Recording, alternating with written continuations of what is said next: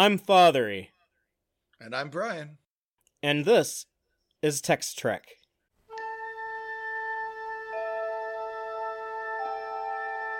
Engage.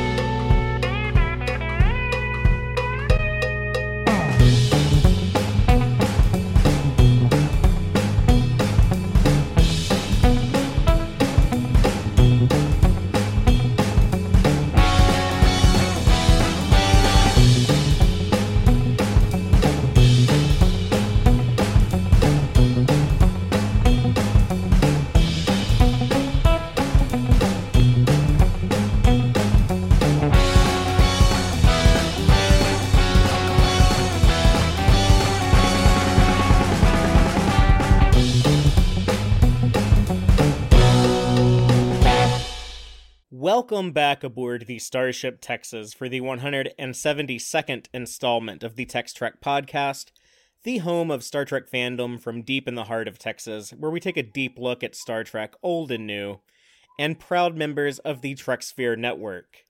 Tonight we are talking about Star Trek Prodigy Season 1, Episode 6, Kobayashi, written by Aaron J. Waltke and directed by Alan Wan.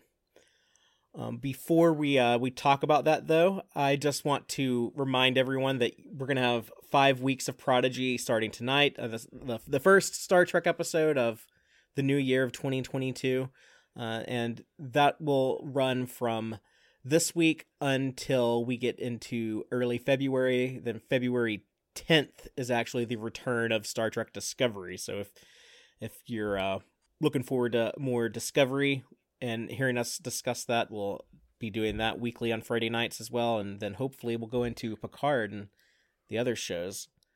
Brian, before we get started with our topic, I did want to kind of share everyone my my forecast of the year. This is how I I think Paramount Plus might decide to release Star Trek that's coming in 2022. Th- this is just based on some of the things that they've said and my intuition. Uh, I am pretty confident they're not going to want to double up Discovery and Picard in February. I think they're going to end up pushing Picard, which was announced for season two, to premiere in, in February. They haven't given an official exact date. I think they're just going to push that back because those are, you know, the two big shows on Paramount Plus. They're not going to want to release them at the same time. So they've told us that Strange New Worlds should be ready in the spring and that Lower Decks should come back around the same time as the last two seasons, so that means August, first half of August. Yeah, so what I think will happen in 2022 is that we'll get six, or I'm sorry, we'll have these five episodes of Prodigy of running from J- uh, January 6th until February 3rd, followed by the remaining six episodes of Discovery Season 4 from February 10th to March 17th. Happy St. Patty's Day. Then on March 24th, I think that's when they'll finally drop Picard, assuming they don't want like a gap between Discovery and Picard if, if they're just going to keep the train rolling and have new Star Trek every week.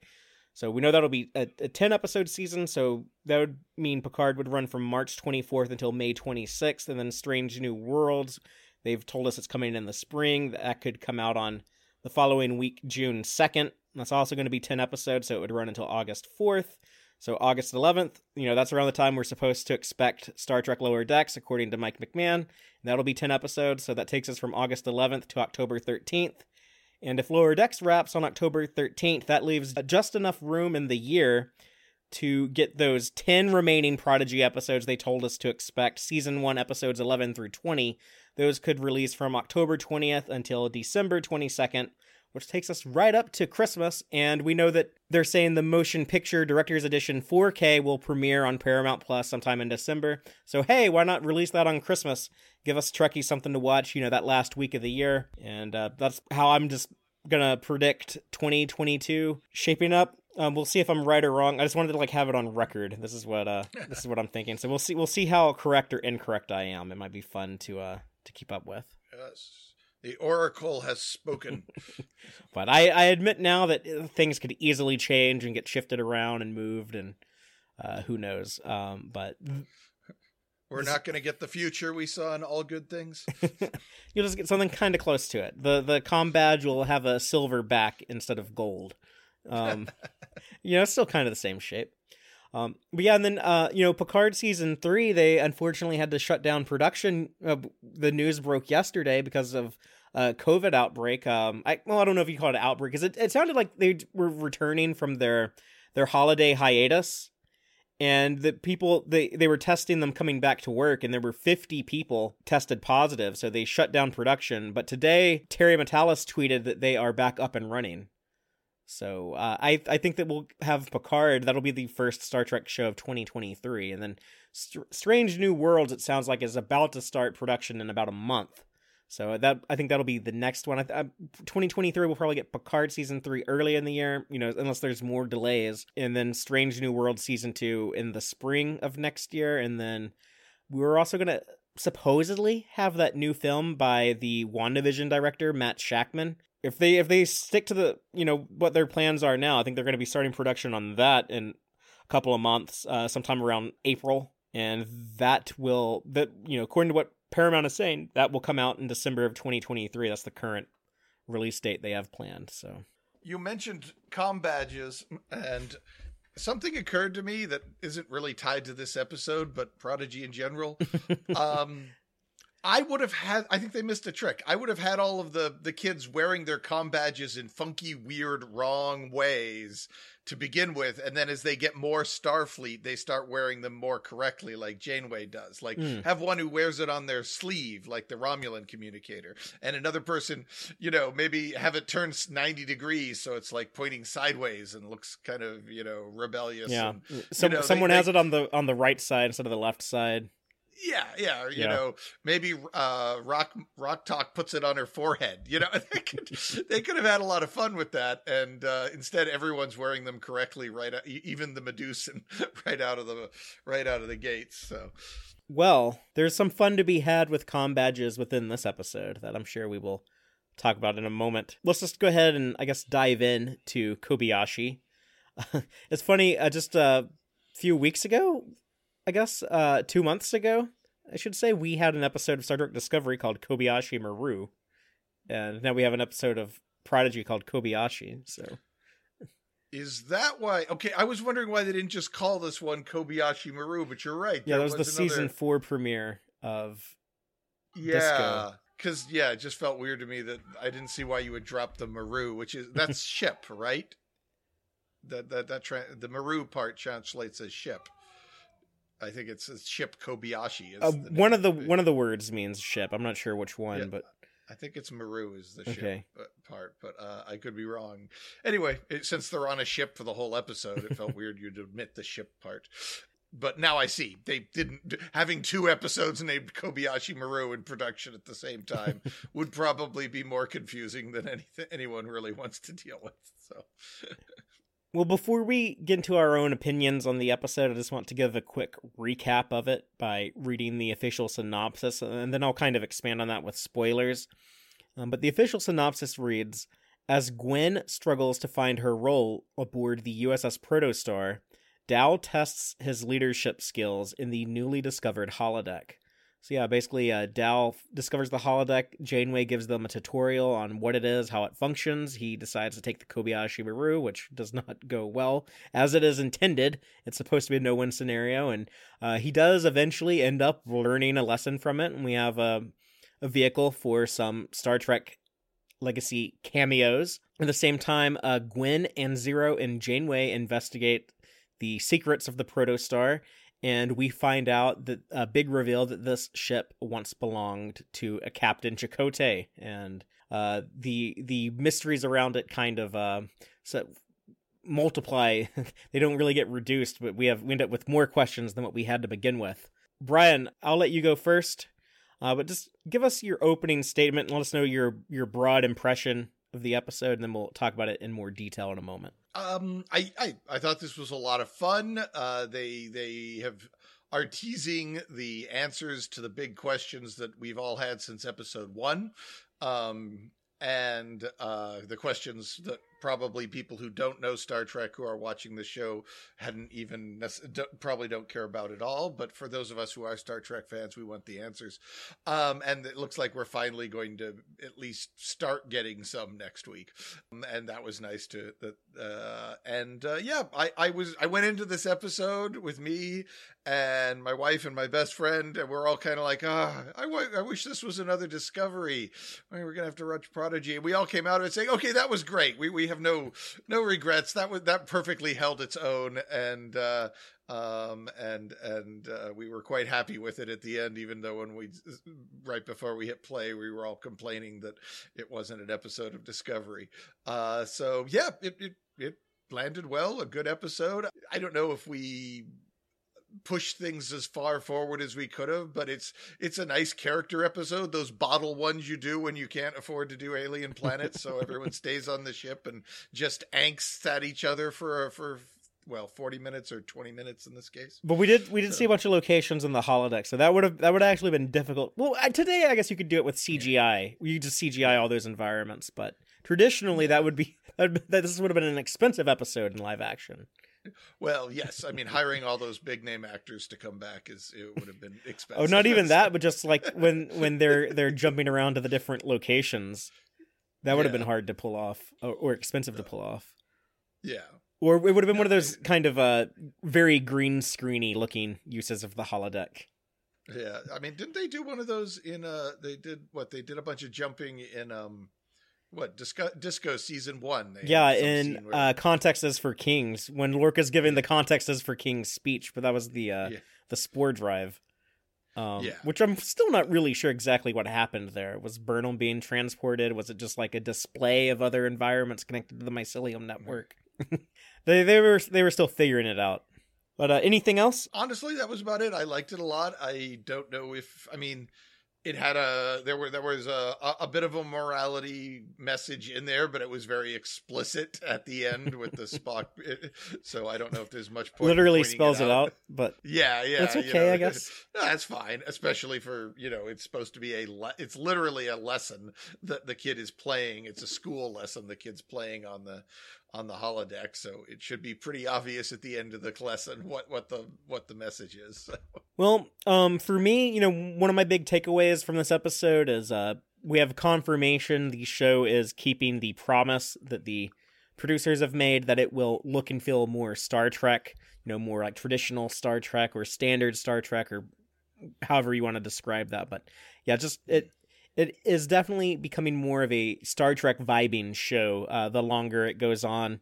Yeah, this this doesn't feel at all like Star Wars. no, yeah, un- unlike the first episode. No, yeah, no version. I mean, there were lingering bits of Star Wars all the way through, but not this episode. Does not feel like anything Star Wars would ever do. It's kind of like a Trojan horse Star Trek. It's like a lot of a lot of Star Trek put in a a Star Wars shaped Trojan horse and it, it yes. sneaks in with that that first uh, two part episode, and then I think just gets more trekky the more you watch. A- after six episodes, we've we've already seen that pattern. Yeah, the horse pops open, and a third nacelle comes out, and boom, off he goes.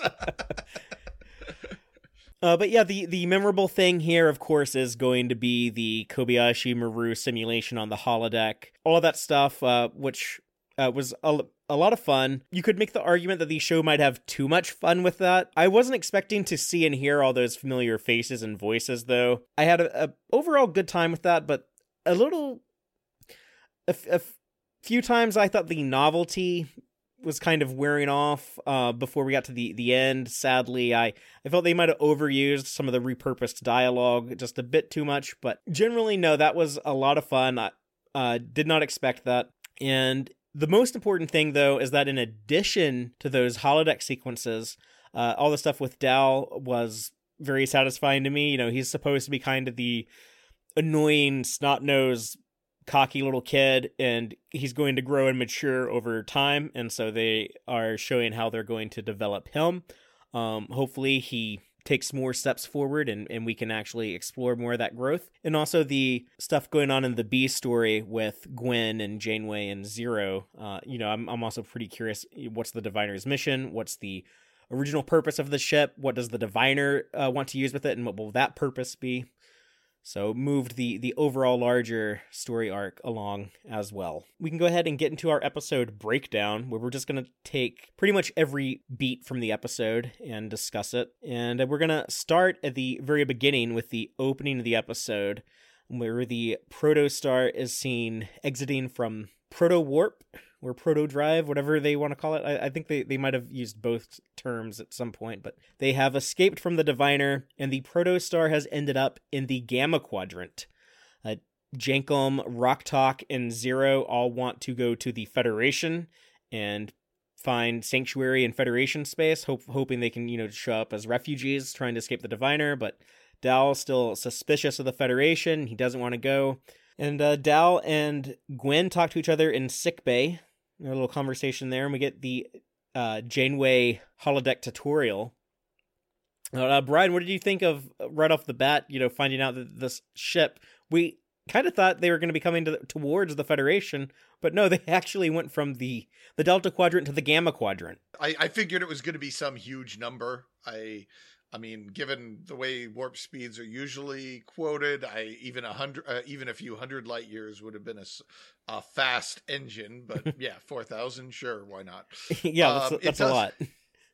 Yeah, it does allow. It, given that it, this apparently is a matter of minutes later, uh, apparently we don't know. We don't know the exact amount of time, but even even if it had been 24 hours, that's still a long. I mean, it would take Voyager like a, a year to go, or I mean, I'm sorry, four yeah. years to go that far. So, he, I, I, yeah, I think it it was only like 20 minutes at the most, is what I think it probably was.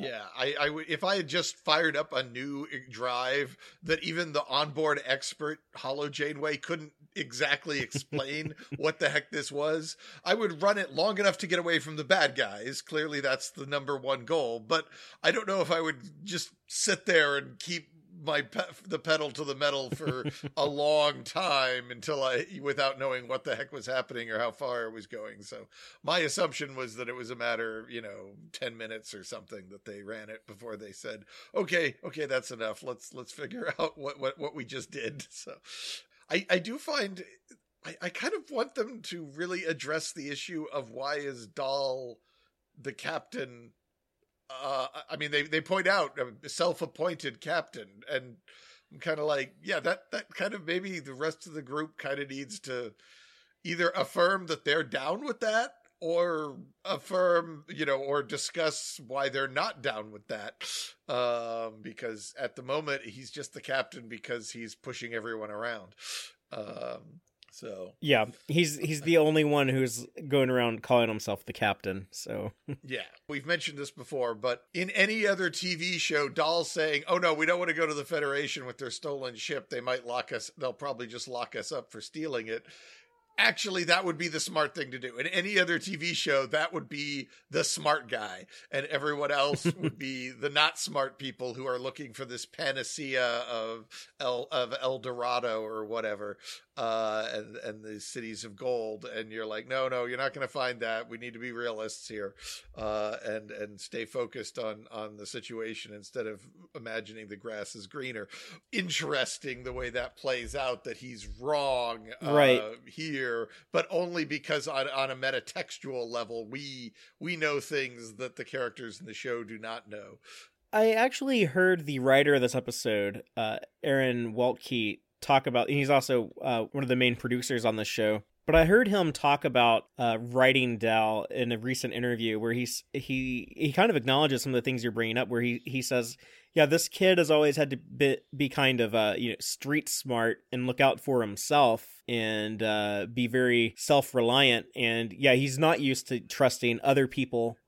Or you know, it makes sense why he wouldn't trust like a big organization like the Federation. He, I, I am under the assumption, you know, he's never had like a positive experience with any type of authority so it's all going to be stuff that has to be discovered by him and, and learned by him. But I did like that when the the other three kids are talking to him about how they want to go to the Federation, they do bring up like, uh, well, you're kind of just like the self-appointed captain. We don't uh, we don't actually agree to, to following your orders and they want to you know they want to vote on it and they're like you know we outnumber you that's that's when they want to look for murph when dal's like oh wait where's murph and then we find out he's freezing in the the holodeck, which is As soon as I saw that, I kn- I knew he was on the holodeck because there was nowhere cold on that last planet they were on. But if you didn't know anything about Star Trek, you might not realize where this is going. Yeah, it would have been confusing when they they do that smash cut Yeah. to uh to poor little Murph looking like he's he's lost in a blizzard. I, yeah, I think it was deliberately designed to be confusing. I don't think that was a case of them assuming. Right.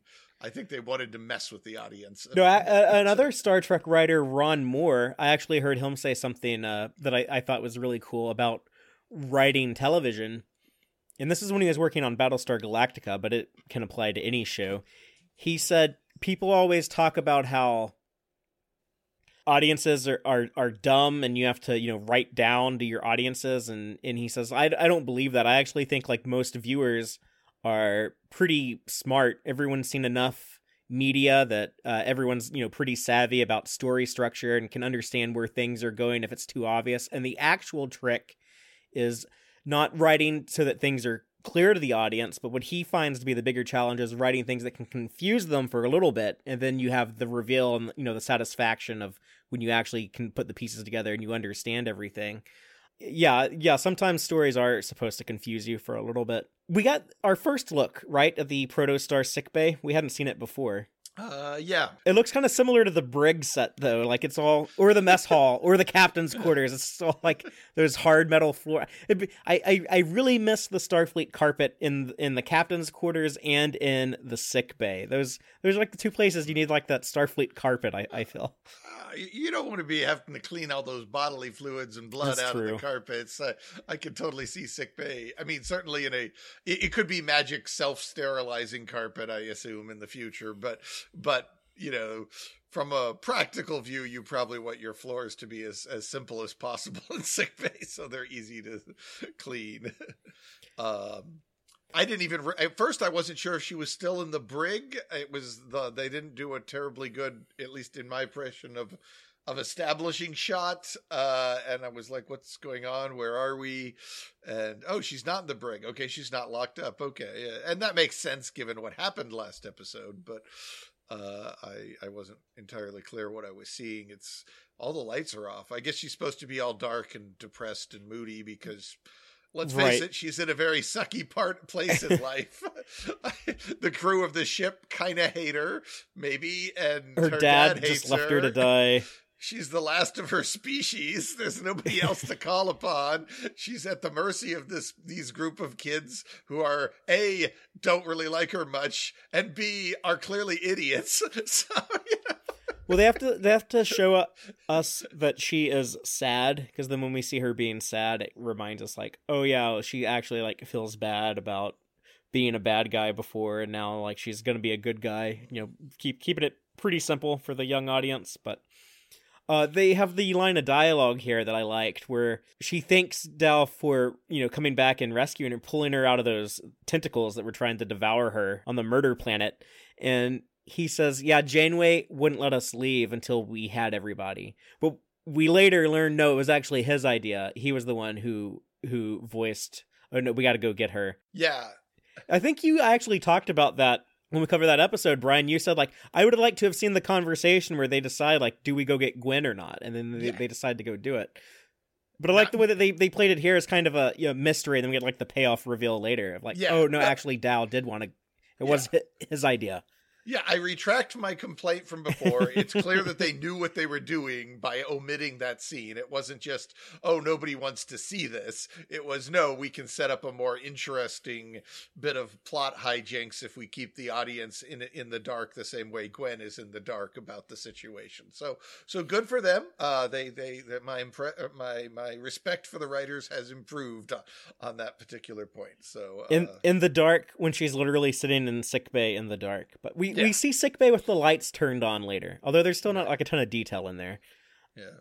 And speaking of seeing parts of the ship, we see Jankom Pog find the holodeck, find Murph is in there, and Janeway gives both the audience who might be watching Star Trek for the first time and hearing the word holodeck for the first time, but also gives these characters their little holodeck tutorial.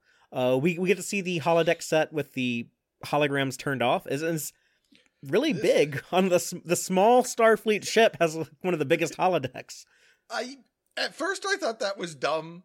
That, that why would you have such a huge holodeck given that they're pretty darn we've seen that a smaller holodeck is still pretty darn good at fooling Yeah. you into thinking it's a yeah, large Quark's space. Hollow Suite is tiny. Yeah, and they do all sorts of crazy stuff in there. Uh, You they- put they a whole fight the- casino in there. Yeah, yeah, exactly. They fight the battle of the Alamo in there. But then I realized that that, that works because you have a limited number of people because you can just basically put a holographic basically build a little hollow for uh, uh, ball around each person. So even though they think they're uh, half a mile apart they're actually standing right next to each other but the computer's putting fake holograms in between the two of them. But the more people you add the trickier that's going to be. So the selling point of a big holodeck is you can put a lot of people on it. And if you've got a ship that's going to be out in the middle of nowhere and have a very limited number of resources, being able to just dial up a whatever you need on the holodeck, basically like a giant replicate room replicator, um, like how they replicate the shuttles, actually could be pretty useful for a variety of other purposes and stuff. So you might, I can see if this ship is not supposed to swing by star bases very often, why you would want to invest in a big holodeck uh, for a ship, oh, it, just one big ass holodeck for a ship like this rather than several small ones. So I'd still want, I'm still looking for the day we get a floor plan of this ship because if they keep adding big rooms in here, it's gonna get, it's gonna run out of space real fast. yeah, we're starting to run out of uh we're starting to run out of protostar real estate every time they they show us a new room. It was cool seeing Janeway explain how you can use the holodeck for all these different recreational or educational or whatever type of scenarios and uh you know even like so I love that they put the Count Dracula thing in there. You, you know, you can you can fight on Vulcan with Lepras, or you can go battle Count Dracula. Like those are all options. It's, it's like, oh yeah, it made me think like, oh yeah, there's never been a, a Dracula holodeck adventure in um in Star Trek. It seems like something they would have done in you know the Berman era when they were using every other famous piece of fiction from the 1800s. Uh, the- oh, and, and of course Jane Eyre as well. But I believe vampires have shown up in the novels in some sort of sci-fi version of them, but I don't think. yeah, well, in Star Trek, in Star Trek, Brian, we have had salt vampires since Yeah. uh, the very beginning, Yeah. September eighth, nineteen sixty six, when we started the whole thing. Yeah. I, I was thinking more of the the the Remans were heavily leaning on Oh, yeah. Nosferatu image, and they did want to steal Picard's I- blood. so I think that was even in the script by John Logan. It it, des- it, it, it described the characters as looking Nosferatu esque. yeah, it was. I was amused by Janeway saying, "Oh, you could just play your stick and uh, your your ball and cone game." Yeah. Well, I think I think she was doing that to tease him intentionally to make him. Yeah, but given that the Wanna do the game works by by by giving you little almost mini orgasms, I was like, "Is that like the the safe way to say go fuck yourself in a children's in a children's Star Trek show?" It's, oh yeah, that little game that gives you orgasm. Yeah, just go play with that. That's all you're ready for, boys. Well, I don't know. I don't know if that's actually how that game normally functions, or if that was just that one uh, alien plot to take over the Enterprise in that Next Generation episode of the game. But it looks like it'd be kind of a boring game otherwise, though. yeah, if it didn't give you hits of heroin every few every few minutes. But uh, let's get into that stuff after after Dahlia does d- discover the Kobayashi Maru scenario. And Brian, do you want to tell us, um, you know, what happens when when Dal decides to uh, test his metal in the Kobayashi Maru simulation? Dal has his first attempt at running the or playing, testing the uh, the the Kobayashi Maru, um, which is uh, amusingly on the Enterprise D bridge, and with a hodgepodge of crews that feel like they came out of a Star Trek collectible card game. um, and uh, he he does not do well at all. And I mean that should be no surprise to anyone, but at least Dal finds a way to do not well on the Kobayashi Maru in a new and, and innovative way that we have not seen before, so, or even envisioned in many cases. I I love that his first reaction when he's like, oh, do do any of you know these people on the Kobayashi Maru that are sending us this distress call? It's like, oh well, let's just uh, okay, this is gonna be easy to win this. Let's just set a course and uh, take off at warp and get the hell out of here. but what what made that even better is that he's playing with you know this recreation of these Star Trek heroes and how they all were outraged. It was like, oh yeah, these are actually pretty pretty good uh, replicas of Uhura, Odo, Spock, and Doctor Crusher, which was an interesting combination. Uh, the, the stuff is fun, but none of it makes a ton of sense. Like Uhura is a communications officer, but she's at the op station. Odo is not even part of Starfleet. He was basically like a cop on a on a space station. It- you know, very different from being tactical officer. And he's sitting he's sitting at the the helms- helm the station, station. instead of Yeah. uh, at the top of the horseshoe. Um, but uh, but you know whatever. It, this really felt more like playing a video game. Like I, Brian, I've done the Kobayashi Maru in uh, the Star Trek Bridge Crew VR game, or you know in Star Trek Online. So I I felt like yeah, this was would just be like in a video game where you just pick whatever you have like a character selection menu screen like in Mortal Kombat or Street Fighter or something. Yeah. You just pick the characters you want and put them wherever you want on the bridge. I, I just unlocked Spock. I'm totally using Yeah. this. yeah. Oh, you you got to pay the DLC though to get them in the Monster Maroon skin. Oh yeah. You got you got to you got to pay for that. You got to buy the DLC. Otherwise, you just get 60 Spock. Oh, that was another thing is the uh, the different the different eras. They're also fighting the Klingons, but in a 24th century galaxy class when things are mostly peaceful with the Klingons. Uh, Yes. there- there's not a neutral zone in the 24th century. this this version of the test is very much a pre-undiscovered country version of the test, and yet the computer automatically sets it on a galaxy class starship, which makes me wonder where who who put this together? Who put together a a, a, a setup? I mean the computer apparently randomizes who showed up because it was asked to do that. So the fact that the crew doesn't make sense it makes sense weirdly. But uh the, the the combination of a galaxy class with the uh with it being a pre a 23rd century situation with the klingons instead of just say swapping out the romulans uh or you know putting swapping the klingons for romulans or something which would have made it perfectly up to date for the 24th century especially since romulans were always the ones with the neutral zone in the first place but uh yeah, Yeah, it was well- weird You know, Tuvok, he doesn't call it the Kobayashi Maru by name, but Tuvok does run those those Maquis slackers in the Voyager season one finale episode Learning Curve. yeah. He he runs them through a bunch of, of drills and tutorials and stuff, and they do a simulation on the bridge, and there it it was a a Romulan warbird that is attacking them in a very almost identical scenario as what we Yeah. see in the opening of Wrath of Khan or Star Trek 09, I guess. Okay. So yeah, that's kind of I, I know in the I think in, I know in the novels I think they swapped in Romulans as well, uh, but I'd forgotten about that Voyager episode. Um, so that's a little weird. Uh, they they keep saying Klingon battle cruisers and then showing us uh, birds of Birds prey, of prey.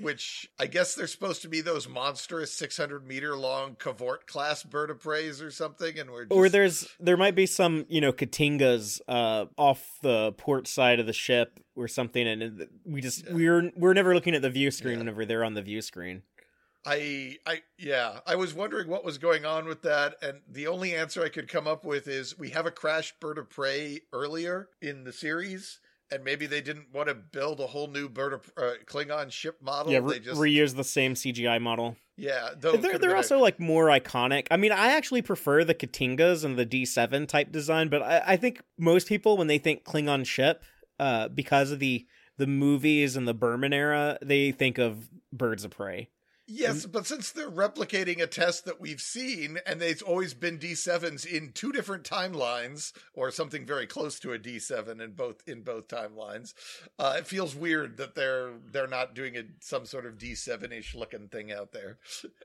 and like you said, they did already create the uh, the CGI model. They also bring back the Mek'leth that they made that they modeled. For those earlier episodes uh, when when we actually uh, beam over to the Klingon bridge. But yeah, even though like a lot of the stuff, it is it is kind of silly. I mean, it's easy to to hand wave. It is all just a computer simulation. It, it is all basically a video game. So the the funny thing to me was also uh, Odo when he first shows up because you know it's cool when you see Uhura because you're you're just like oh my god who are we gonna get next? It could be mm-hmm. anybody. Yeah. and then when it was Odo and he does the harumph noise that he makes it's like classic Odo. And just you know after losing René only a, a couple of years ago um, and, and our live audience, Pastel Pirate, also enjoyed that moment. It looks like uh, she said they got Odo's scowl down pretty well. Yeah, these I thought these characters translated to animation yeah, pretty well. Odo's face always looked like kind of a CGI simplified face. So yeah, you can't get Odo right. What can you do? it feel it feels very like Clone Wars to me. Like when they would take actors that we we knew from Star Wars movies and have to translate them to their animation style and then you know we would we would see someone uh, like Samuel L. Jackson have his face replicated in their Clone Wars animation. So, yeah, I noticed the bridge. It's a Galaxy class bridge, but they clearly tweaked the scale factor a bit to make it bigger. No, I think they're just. I think these guys are just really short. Because nah, uh, uh, no, no, just the proportions are definitely enlarged beyond these guys just being okay. short. Because I noticed like they they they only come up to like Janeway's chest, like like she's yeah. she's a good bit taller than both of them. Yeah, no, I you're right. That's some of it. I think that's why it hit me so hard is because I I didn't real I don't tend to think of them as being as short as they actually are. And they blew up the bridge and the two one two punch of that seemed like almost felt like there was a scale problem. Like the Fal uh, my first thought was that the holodeck was malfunctioning somehow. But I think I think they just wanted to make it look like if we made the next generation today, this is how we would have done the bridge. It would have been really big because that's how they are. I think they might have stretched it out from left to right a little bit to make it look better in a 16 by 9 yeah. aspect ratio as compared to 4 by 3. One of the reasons why they blew up the Enterprise D in Generations was because everything had been designed for that TV show yeah. to be presented on a 4 by 3 aspect ratio on TV. And then when they started doing movies, everything had to be in widescreen. Uh, that's yeah. why the Enterprise D exterior, you know, it's, it's more of a, a boxy little thing, whereas the Enterprise E, that first shot we see of it in first contact, it's long and stretched out from left to right. But it it looked cool. The lighting looked good. Yeah, no, it looked beautiful, and it it's it's kind of like how they the stuff they did in Rogue One, where it was how we remember it rather than how it actually was. Mm. That was their philosophy, and that's I think a little touch of this here. It's it's as impressive as it was supposed to be, rather than a completely literal recreation of the bridge set. And I like it. I approve. I uh, I, I think that's a great idea. I'd honestly, if they were going to build the, rebuild the set for the show, uh, for some show for live action, I'd actually like them to make it a little bit bigger and more impressive. Just make it look like you, so you don't immediately notice they've changed anything, but bigger. Yeah.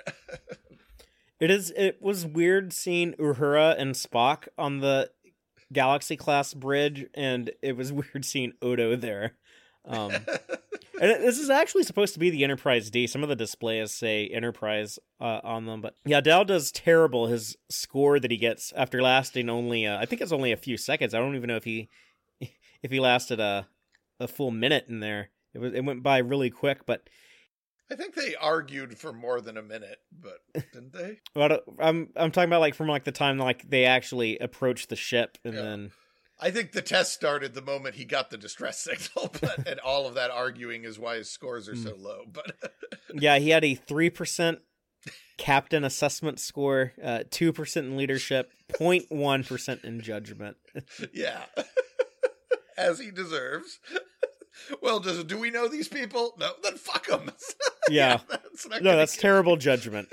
that's terrible judgment. Uh... But yeah, he he doesn't quit. There's uh, countless more attempts that he runs through. We get this uh, this montage of failure that all result in disaster every every every time. Which that is how the Kobayashi Maru works. But of course, he doesn't know that. And if if you're new to Star Trek watching this, you wouldn't know that either. Uh, but he does seem to eventually come super close to actually winning, and then botches it at the last minute Uh, I, I think something else would have came along and ruined Yeah, it for him. But I think in the novels they just keep dropping Klingon ships Yeah. on you until you die. That that you Yeah. can't beat beat it because it just keeps hitting. I was waiting for the next one to to decloak any minute, but uh, you know, we we finally reached that point where Spock gives him uh, some words of wisdom and tells him, you know, what it means to be a captain. He deploys one of his classic catchphrases: "The good of the many outweighs the good of the few," and uh, and then you know, Dal learns from the computer that yeah, there was no uh, there was no way to win. It was about learning how to accept failure and defeat. I, I do also uh, have to say that uh, one of the weird things is that the Klingons all kind of looked like the Worf style forehead to me. They all looked like uh, Sons of Mogh, like uh, the Ah. same ridge style as as Worf or Kurn. But it's, it's just I like they don't seem that menacing. They look kind of uh they look kind of friendly. That's like oh if you look like Worf, you're probably a good guy, right? I guess I, I mean you're right. Now that I look at it, yeah, you're, they they do all seem to have Mogh family head ridges, but but I, I never thought of them as particularly Mm. friendly. I mean, I mean they are blowing up the Enterprise. yeah, I love Pog just ar- jumping on whoever's arguing side. He just switches sides back oh, and Oh, yeah. forth over and over, and then his mutiny, mutiny, Mutiny, mutiny, mutiny, yeah, yeah, that was awesome. Oh, Let's do that. But he gets he gets kicked out. I like the moment where where Dal like finally has had enough and he kicks him out, and then he says, "Computer Arch." Okay, that was cool. Good use of continuity there. But then when he says, uh, "You know, computer, give me another engineer," and that's when we get the CGI Scotty, who for whatever reason the CGI model of Scotty, I thought he looked like the best out of U- Uhura looked really good. Um, but it, I think Scotty just for whatever reason, I, I don't know if it was the uniform they gave him. They actually gave him a monster. He has his, his captain bars. He's like, you know, full respect to Scotty. Give him like the most prestigious look out of all of them. Yeah. Maybe you get to maybe at some point you got to pick how they recorded or yeah, I mean if you were still alive, I suppose, but when holodecks came around, you get to pick your default appearance. Are we okay with Dal being all racist to the holograms? Um, Jellyman, Pointy Ear. Uh, yeah, those those are the nicknames he gives them. Um, Uhura's earpiece, Odo's Jellyman, Spock is Pointy Ears, and Scotty is Mustache.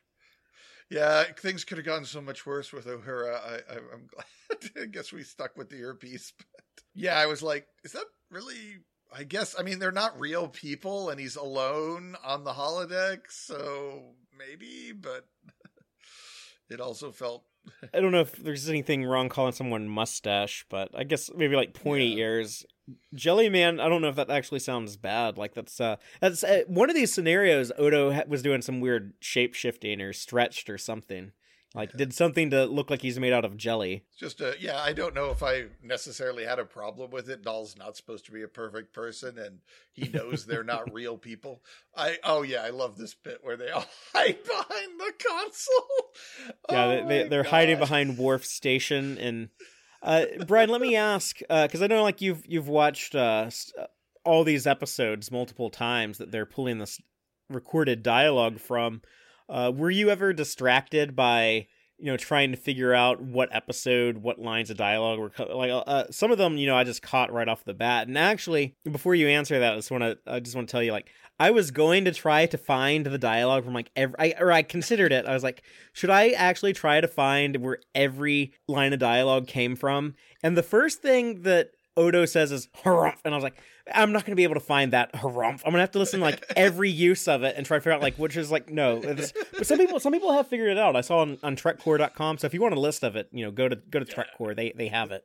There are nerds who will do this for you. I, I just that would have that would have been my response if you'd asked me that at the time. Just wait, someone else will do all the work for you. But what was your experience uh, hear, hearing all of that stuff? I mean, on one hand, a lot of the lines I could, even if I can't remember the specific episode, I can remember that line. I remember hearing that line, and there were places.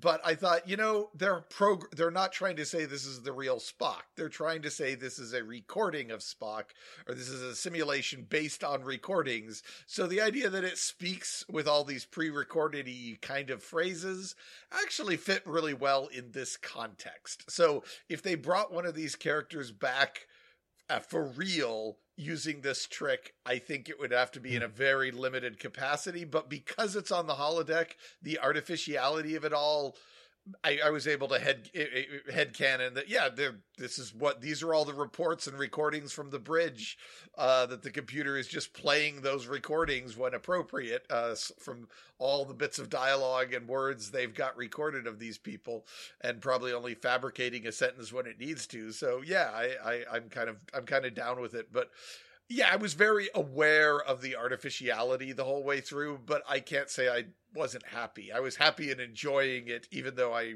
could see the strings. Does that answer your question? Yeah, no, it does. Um, yeah, for me, it got like a little distracting when uh i also noticed like a a change in quality like some of the the tos dialogue you could tell it wasn't recorded in as high as of quality as say like odo's dialogue uh from the the 90s or you know the, the Gates McFadden stuff, which was all all new. Like she actually, yeah. obviously, yeah. you know, they needed someone to do that, and yeah, it, it, I was wondering at first why why there's why have Crusher on the bridge? Oh, because she's the actress or, or actor rather who said yes when they called around and said we need to get somebody on the bridge to be able to say whatever we need them to say. But and... originally, when they first wrote this, uh, back in in 2019, René was still alive, and they were they were expecting to get him in the studio and record new uh, dialogue as Odo. Okay. Yeah, sadly, like he didn't get that opportunity to to return back because that would have been a real treat uh, to been, to have yeah. him back as Odo. Yeah, yeah, oh, that's uh that would have been cool to get one more performance out of him. so. The the Odo dialogue that they pieced together, uh, I I thought actually I well, the Scotty stuff worked really well too. It's only a couple times with Uhura and Spock where it kind of felt like, oh yeah, they are just piecing stuff together, and some of it is a little bit more iconic dialogue. Like I remember like the exact moment of the exact episode when it was said. Yeah.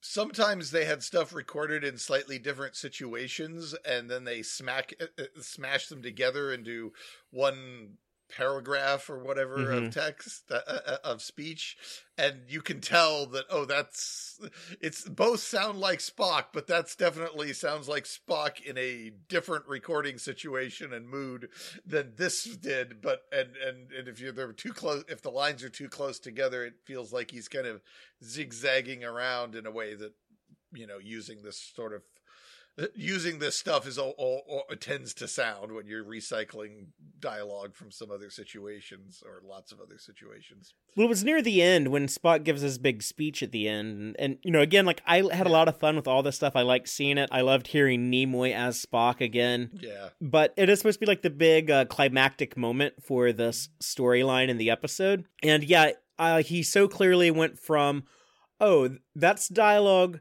from the enemy within on the original series. Oh, that's dialogue from Unification Part 2 on the Next Generation. Oh, that's dialogue from Star Trek 09. It, yeah. it, was just like three sentences back to back to back. Yeah. So, um, yeah, it is. It, it is, you know, kind of a bumpy ride, but I loved the idea. I loved the theme. I loved the the heart that went into all of that. I love that Spock is the one teaching the character because you know Spock is the one who taught us when we were kids about the good of the many outweighing the good of the few. So yeah. I, I, I accept it. I'll I'll yeah. I'll you know yeah. just look the other way and and and give them a pass and accept it. And again, it is all artificial, so maybe it is a little wonky in the holodeck. Yeah, I, I feel it was a very successful experiment. Uh, I wouldn't want to see them do this every episode, but it was great uh, to see this done. Uh, um, and I love Spock just pinching everybody. That was amazing. I've always wanted to see something like that where where you know everyone's doing a big aggressive bombastic cinematic fighting and and Spock is just repeatedly calmly you know doing minimal movement pinching which is how Nimoy wanted Spock to be Nimoy was insistent yes. Spock was an intellectual he's not an action hero uh, yeah. unless unless he's like you know high on spores and trying to fight yeah. Kirk or something like that um, yeah. or going into Pon farr. But normal Spock under normal conditions, yeah, he will just take people down calmly with the Vulcan nerve pinch. That was the entire reason why that was uh, created. But so. they, I liked how they highlight that that every there's chaos, there's shouting, there's smoke, there's all mm-hmm. of the laser beams, ACDC playing. Yeah, they, yeah, they, yeah. Uh, Dal doesn't use calmly- Beastie Boys. He uses he uses um ACDC. And that's how we know he's not captain material yet. He's got a ways to go. He has to get up to Beastie Boys. that that was the song uh Thunderstruck, but it was like a cheap cover that Oh, only had the music. It's like they didn't they didn't even shell out to buy like the uh rights to the actual song. That would have, I don't, but that might have been like a little distracting if you had like the dialogue blasting in there. I Um, had to have somebody tell me that that was an actual song and not Oh, just yeah. some random thing they pi- put in there. But well, all uh, it was- ACDC songs sound alike, so if you heard one, you've heard them all. But uh, I did like the only way out is chaos. I was like, oh, this guy is so ready for Doctor Who, but it just just, just such a wonderful like. I and, and it is kind of that. Captain Kirk school of computer repair mentality where how do you build beat the perfectly logical machine you you do something wildly illogical so even though it didn't really work per se exactly but uh and I, I i like the i like the energy behind it so. It did again feel like playing a video game to me when he he gets the Kobayashi Maru distress call again and and he's like yeah yeah yeah we know Kobayashi Maru. I was like oh yeah like he's he's watched this cutscene a number of times because he keeps having to replay the same part of a video looking game. around for the space bar. Yeah.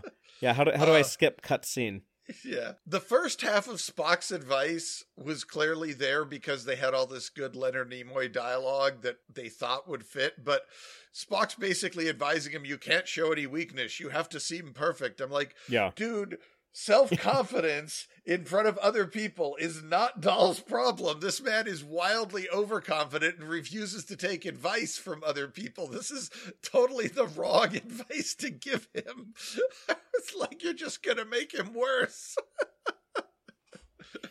but then we get a little more focused on trying to do what's best for the crew rather than what's best for you, which that was which he does need to learn. And yes. you know that's the conflict he's having at the beginning of the episode with the rest of the kids. When they want to go to the federation he doesn't. And he's like oh well yeah maybe i need to you know do what's good for the group and not just what i want to do for myself.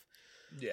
And I think the first stuff was only there because they had a bunch of good Spock dialogue to yeah Yeah, from the- from the enemy within and that, that Yeah. does remind me um i guess the last thing i have to say on the kobayashi maru stuff but aaron waltke said that the way that he found all this dialogue he did you know rewatch a lot of episodes and and actually read through some scripts but uh, he used uh, an algorithm that was going and looking through scripts for certain certain characters saying certain keywords and he pulled a lot of stuff that way with computer software which i, I think is how the folks over at Trek Core, you know, not not to undermine the the quick work that they did, but I think that might have been how they were able to figure out what episodes all this came from so quickly. Yeah, when they make they get all the Star Trek characters in a YouTube video to sing a song together. You know, I I think what you just do is you you take all the episode scripts off the internet, which are they're they're, they're transcripts online, uh, and put them all into one document. And you just type in the words you want and hit search and find the one you want to use. Uh, it, it certainly takes time, but it is it's it's certainly way faster than memorizing the entire or vi- rewatching the entire show. So, but I enjoyed it. Oh, and I, I did laugh. I did laugh out loud when when Dal high fived uh, Spock's uh, Vulcan hand drive. I didn't know why Spock said live long and prosper at that point. That was the one point where it felt like we're just gratuitously recycling dialogue rather than it makes some sort of sense in the story. But I did like his high five, so I'm torn on that moment. Yeah, well, yeah, I, I thought the live long and prosper was a little like. Does this hologram know that this guy's about to like end the program? But yeah, it's like they they wanted that to be like Nimoy's last words in the episode. Yeah. It is what it is. Let's go ahead and talk about our uh, B story. If you want to tell us uh, what's going on uh, in sickbay with uh, the rest of the crew. Uh, Zero finishes patching up uh, Gwyn in sick bay, and we see a flashback to her creation at Tars Lamora. Very intriguing flashback, I might add. Yeah, which uh, I, I I like that. It gave the episode some meat. Uh, seen seen 17 years ago, uh, the year 2366, really adds to the mysteries of the show because that is season three of Next Generation, and we know that okay, so as early as back then, the Diviner was looking for the Protostar, but later we see Chakotay is captaining the Protostar. Um, so I I said before how our friend Aaron Harvey had uh, speculated there would be time travel involved, and the Protostar is actually from the future. I am I'm convinced that's the case now. It's certainly going to take a very weird se- sequence of events to explain all of this. So, uh, yeah, time travel is as plausible as anything at this stage because yeah they either they're they're ignoring large hunks of continuity which seems really unlikely or they're there's something very strange going on with this storyline and i mean obviously I, I, I don't think they're trying to say that Ch- before Chakotay joined the Maquis, he was in captain of the Protostar, right? They're they're they're not trying Yeah. to say that. Uh, I mean, they didn't even bother. They didn't put him in the uniform for twenty three sixty six in that clip uh, that we we we see of Chakotay. Yeah, and it it kind of looks like in some in some of that footage, it kind of looked like he had some gray in his hair. So yeah, I think that Protostar ship is from the future. The- They're currently in the year twenty three eighty three. yes. Um, I think it's only like ten or twenty years max into the future, though. Like it might be somewhere like Star Trek Picard in between the Picard flashbacks and the Picard season one. I think it might be like somewhere Yeah. in like that time period. Um, yeah, well, that would be that would be like ten years. If you're twenty years, I think you're after Picard. But yeah, you would be after uh, Picard by uh, four years. Yeah. So, um, yeah, I, it does. It feels like time at this point. It feels like time travel would be the least convoluted Yeah. way to explain all of this. Yeah, I think it's a safe the- bet at this point. Because yeah, the ship looks so much more advanced than it probably should in 2383. I, it was intriguing to finally get some details on that dating uh, and stuff, and to get a star date. Woohoo, star dates. Yes. Um, uh, we learned some other cool, uh, I, I, fun stuff. Uh, I love the line about uh, "you're perfectly fine except for your low serotonin levels." Oh yeah, with with Zero and Gwyn. Pretty good for a children's show to get their science. That's more right.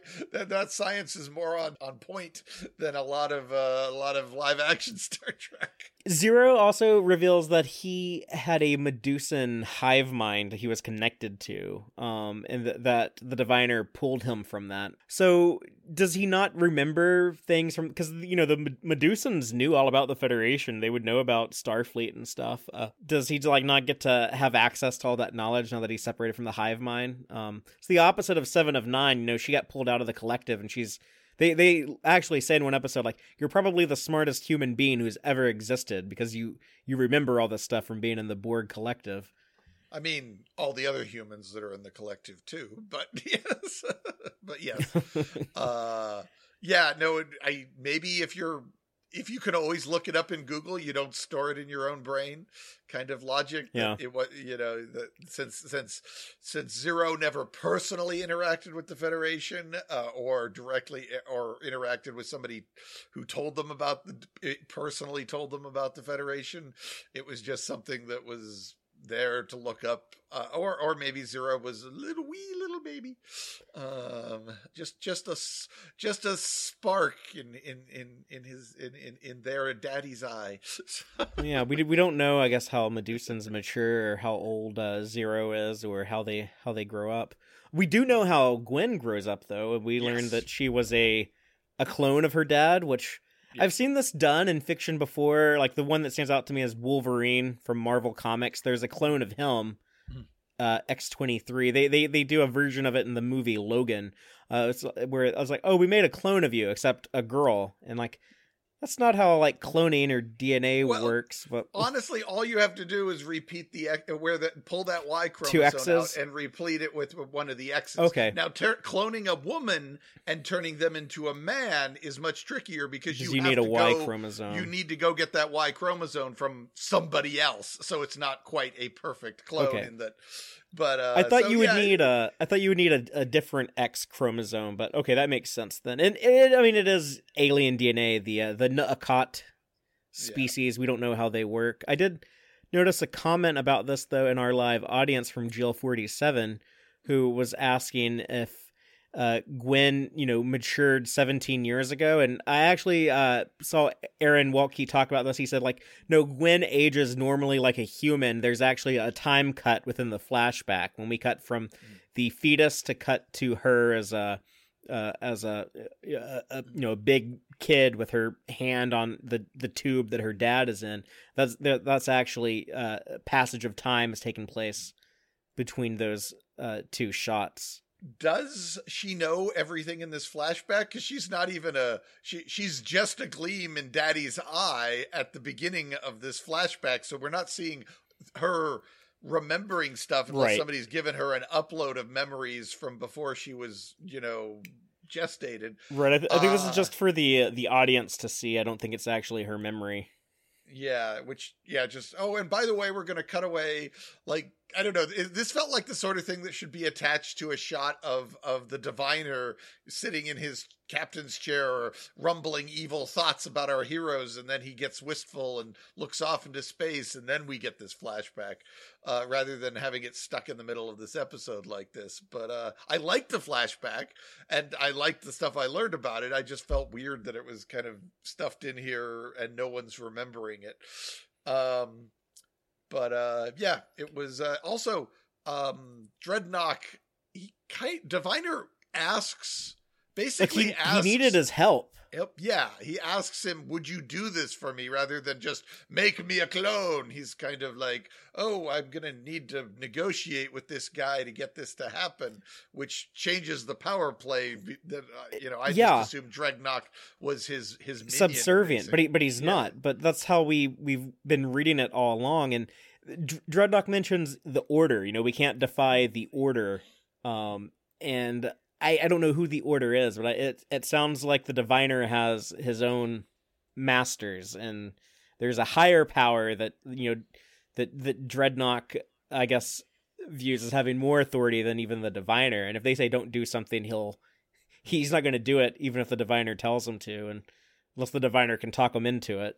the diviner's going to be on the side of the angels by the end of this show, isn't he? They're all going to be fighting the order and Drednok.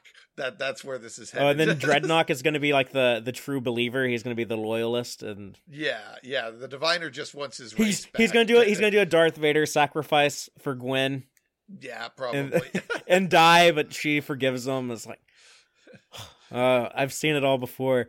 I hope he switches sides and gets to hang out and help them a while rather than switches sides and then dies immediately because you're right. That would be very Darth Vader. I mean, they are Um, investing a lot of screen time in these baddies. We we see the Diviner and Drednok for at least one scene in every episode, which I wasn't expecting them to do that. Um, it's kind of like almost like Disco season one, where it keeps cutting back to the Klingons, but even even more consistent than that with every episode. If they'd stuck this this bit at the beginning, this flashback at the beginning, it would have felt very Picard. Remember how Picard for, opened every episode with with some sort of weird flashbacky thing or something. Oh yeah, yeah. Yeah. Uh, I think all but one episode of Star Trek Picard opened with a flashback. Yeah, so sticking this in the front would have at least made it feel like, well, they're doing what that other Star Trek show did. But But yeah, I uh, I like I like seeing it. Um, we we do learn a little bit more about the diviner, but like I said at the top of the show, it also raises more questions. You know, what is the order? What why does he have like this bad health? Why is he the last of his species? Uh, him and Gwyn. Why is the protostar his solution? Hey, if the protostar can accidentally travel through time, then maybe that's why he wants it is to go back in time and save his people. That would I I was thinking that too. Um, Yeah. or use the power source to like revive their home world or bring it back or something. But uh, you know, speaking of of these mysteries and trying to figure out what's going on, that's exactly what Gwyn and Zero are doing when they try to piece together why the diviner has been seeking the protostar and uh, they discover that Janeway has classified memories that she does not have access to. Uh, but Gwyn is able to decrypt files that they find that have been coded in her native language, the uh, the language of Solum, uh, which I'm told is the name of, of the Vau N'Akat homeworld, but also the name of their their primary language.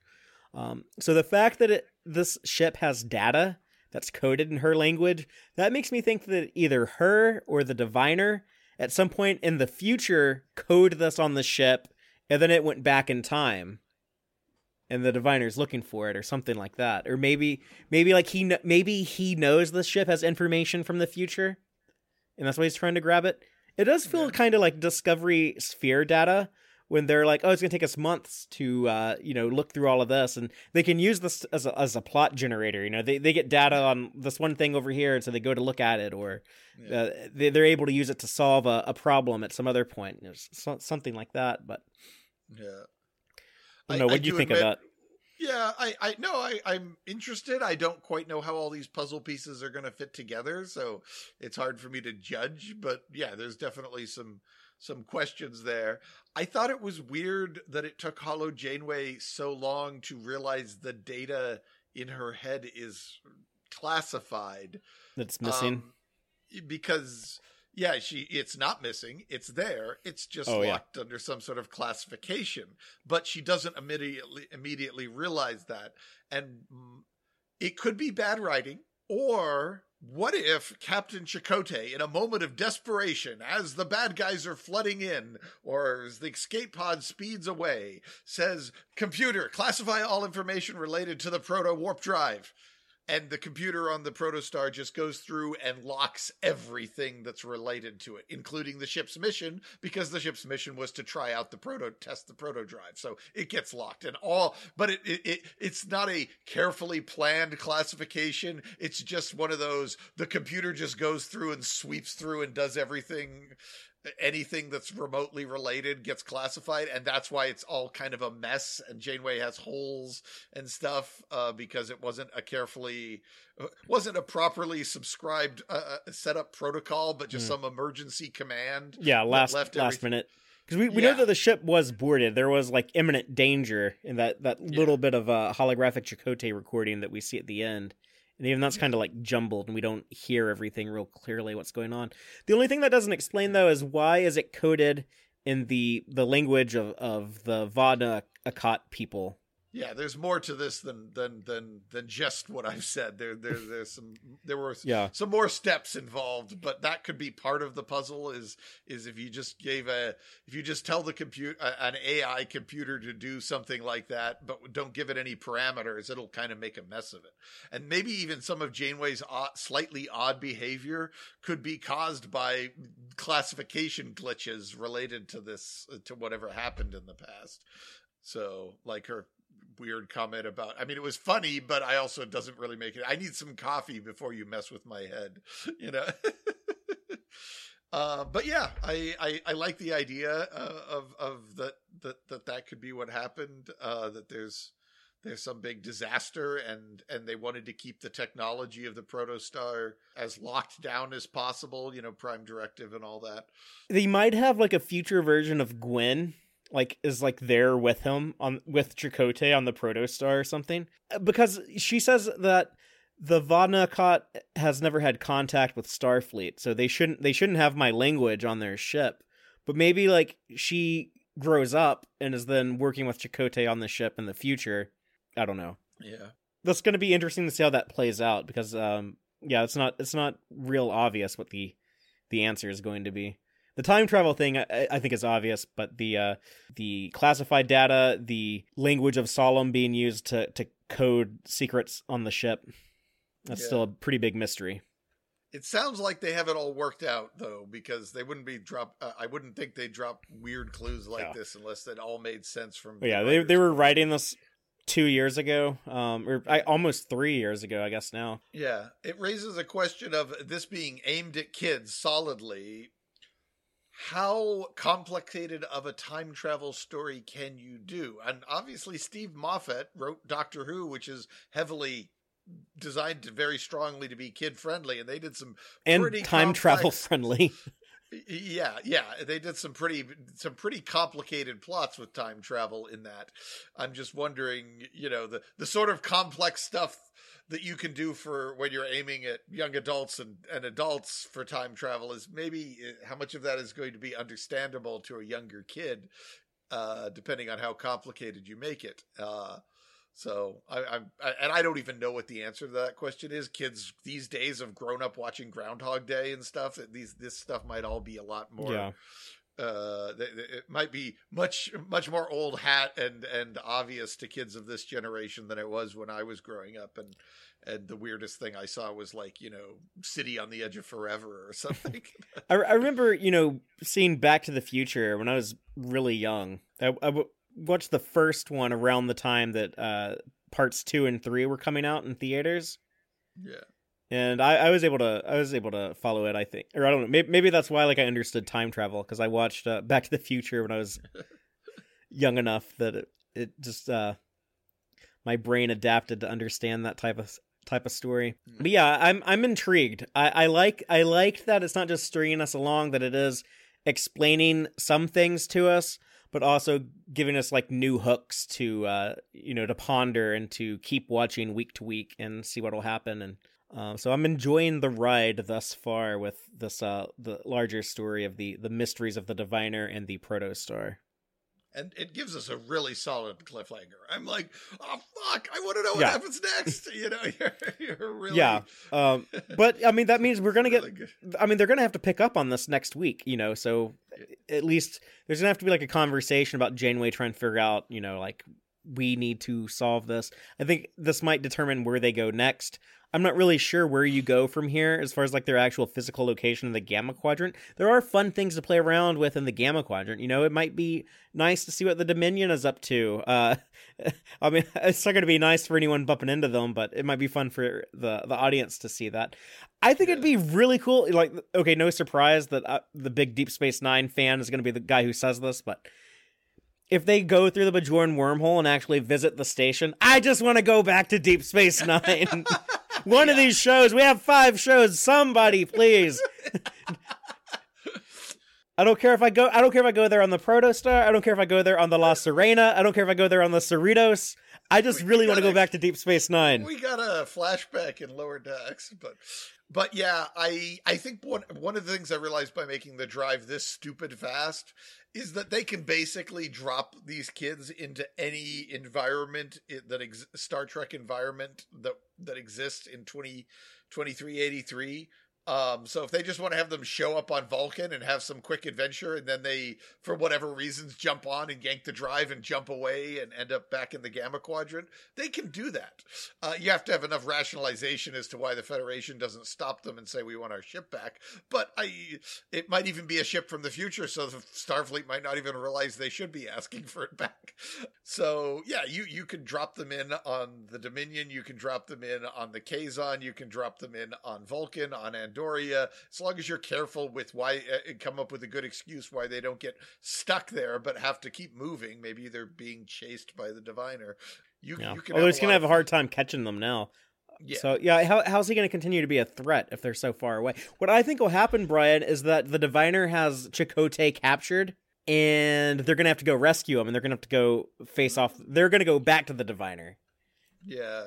Or or Gwyn says, you know, they they get to the point where they, oh, we need the the MacGuffin, and Gwyn says, I know where we can get the MacGuffin. It's back on my father's they, need that uh Dun, dun, the, those crystals, the the chimerium, yeah, something. which we do we do see that they have some of that on the ship. 'Cause the I guess the the C story of the episode, which is not much to talk about at all, but Rok-Tahk does see Murph. Uh, sh- she's worried that he's eating the chimerium, but no, he's eating photon grenades, which are a thing in Star Trek. Uh, Admiral Leyton in season four, when he tried to have that coup and take over Earth, he's talking about like, oh yeah, we need like some photon grenades, and some aliens have used photon grenades over the years. I, I think. Uh, yeah, they they the thing that was odd is when we've seen them used, they were a stun weapon.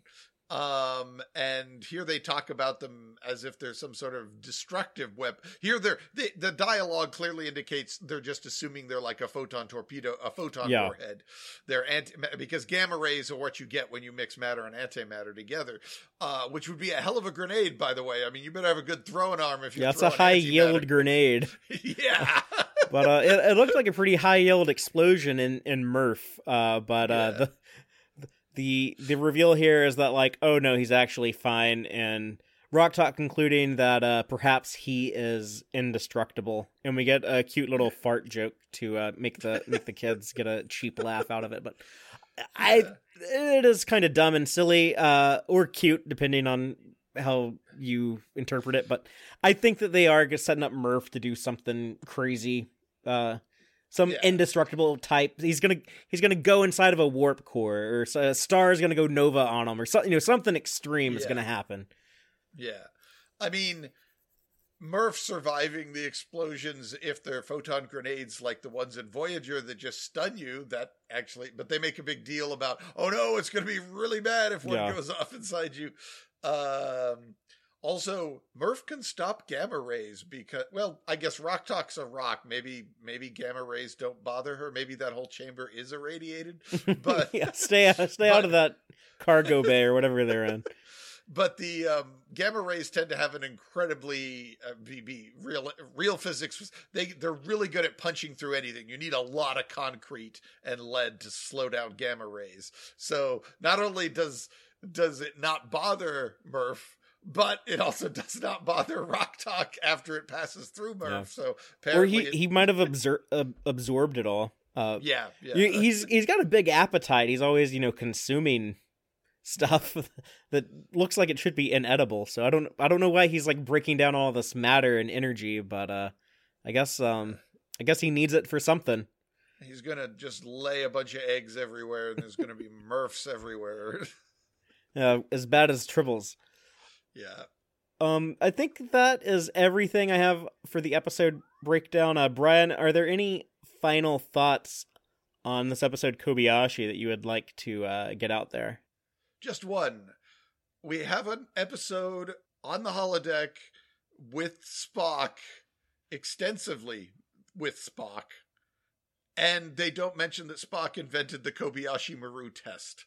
That felt weird to me. That's like having Kirk on. If they'd had Kirk on the bridge, a simulation Kirk show up for a bunch of dialogue, and he never mentioned, "I'm the only one who beat this test." It would have been it would have been cool to have that confirmed in the in the Prime timeline because I that's always been my assumption that it must have happened in Prime as well as Kelvin. That's why Spock said in the Wrath of Khan I'd never taken it before. yeah, You know, if I'm the guy who invented it, I've of course Yeah. never had to take it myself. Uh, so I, I agree with you. They they should have they should have said that. Yeah, you can make the argument they didn't mention it in Star Trek 2, but then nobody knew that in Star Trek Right. 2, so it was a it, it's not quite as weird there as it is here where every, we all know it. But Uh, in, in our audience, Stress Free K is saying Murph and Baby Grogu should enter a hot dog eating contest. That would be a cool crossover of it. Uh, Stress Free K, I think that Murph could eat Grogu. Yeah, Uh, he he only eats like a you know some frogs and some eggs. Murph eats fucking photon, gr- Photon grenades, yeah, with gamma ray explosions. yeah, yeah, and not the stun photon grenades from Voyager, but actual photon warhead grenades Uh, like we- a photon. tor- we might see him eat a photon torpedo before the before the end of the show. well, yeah, uh, I'm just gonna go ahead and go into the Gorn egg section of the show uh, because surprise, surprise, there's a lot in this episode. It's almost like a lower decks episode with all the stuff they crammed into this one. But uh, the, these are all of our Easter eggs, in jokes, and continuity connections that I I thought were worth bringing up. So I'm just gonna run through these as quick as I can, but you know, starting off, we do see the game from the Next Generation episode, the game, the silly little cone and disc game. Uh, looks looks how it looked then. Uh, on the holodeck, there's a lot of stuff going on there. We see Andoria 4, which I assume is Andoria or Andor as they called it on DS9. We guess the icy moon that the Andorians and the Aenar are from. Uh, Ceti Alpha 5 from Space Seed and uh, Star Trek II: The Wrath of Khan uh, is a, apparently a place where you can go skydiving, and I, I like that when they they have Ceti Alpha Five on the holographic menu. It even says uh, Sector uh, two five seven one two. I think that's the actual location of Ceti Alpha Five in uh, The Wrath of Khan. But yeah, the uh, it has the same kind of you know dusty, windy, bronze colored skies. Who wants to skydive in a place that's so cloudy that you can't see that you're miles above the surface? I mean, isn't that the whole point of skydiving? Is that you get the thrill of looking The down view. and being the view? Yeah, if Yeah. you might as well just be in one of those wind cylinder tunnels, you know, that they blow you up in and just fill it with cloud fog. And It's you an odd, um, odd experience. You have to skydive somewhere where you can't see like five feet in front of your face. I hadn't thought of that. This is the garden spot of Ceti Alpha Five. I can barely see it.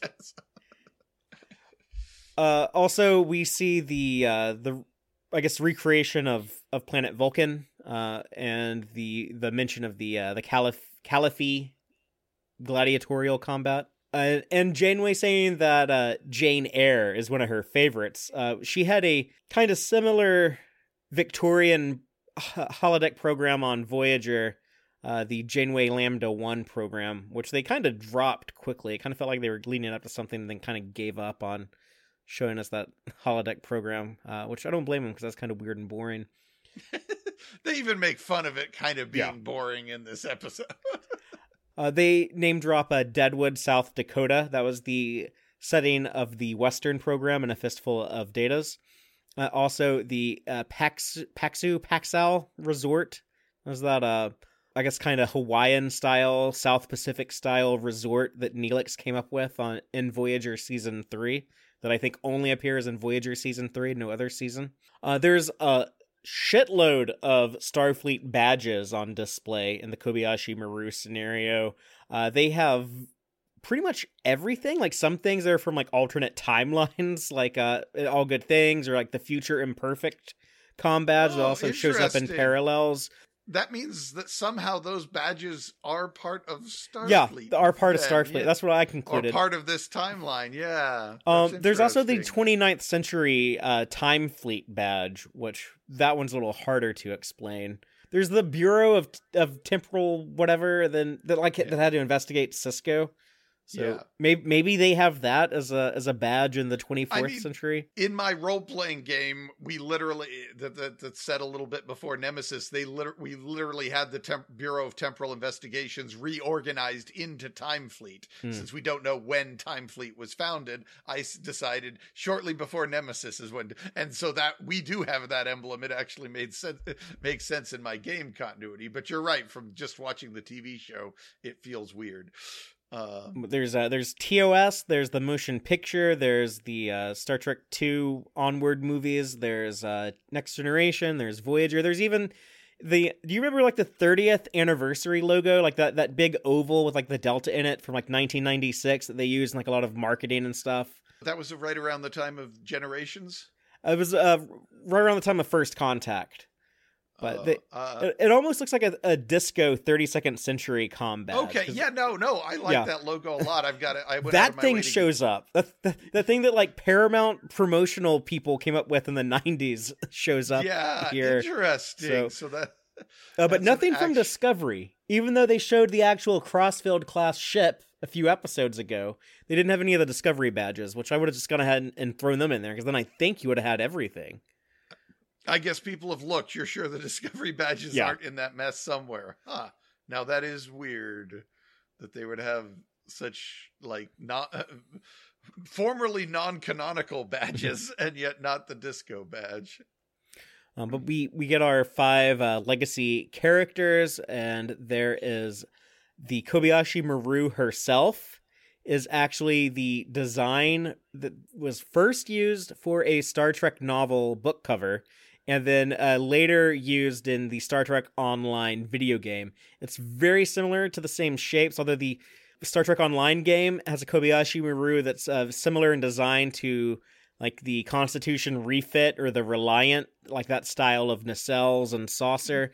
Uh, the the version that actually appears in uh, this episode of Prodigy looks a little bit more TOS style, with with rounder nacelles and more TOS type design aesthetics. But yeah, they they have made this design canon. At least it's canon for the the simulations. That is what the Kobayashi Maru looks like.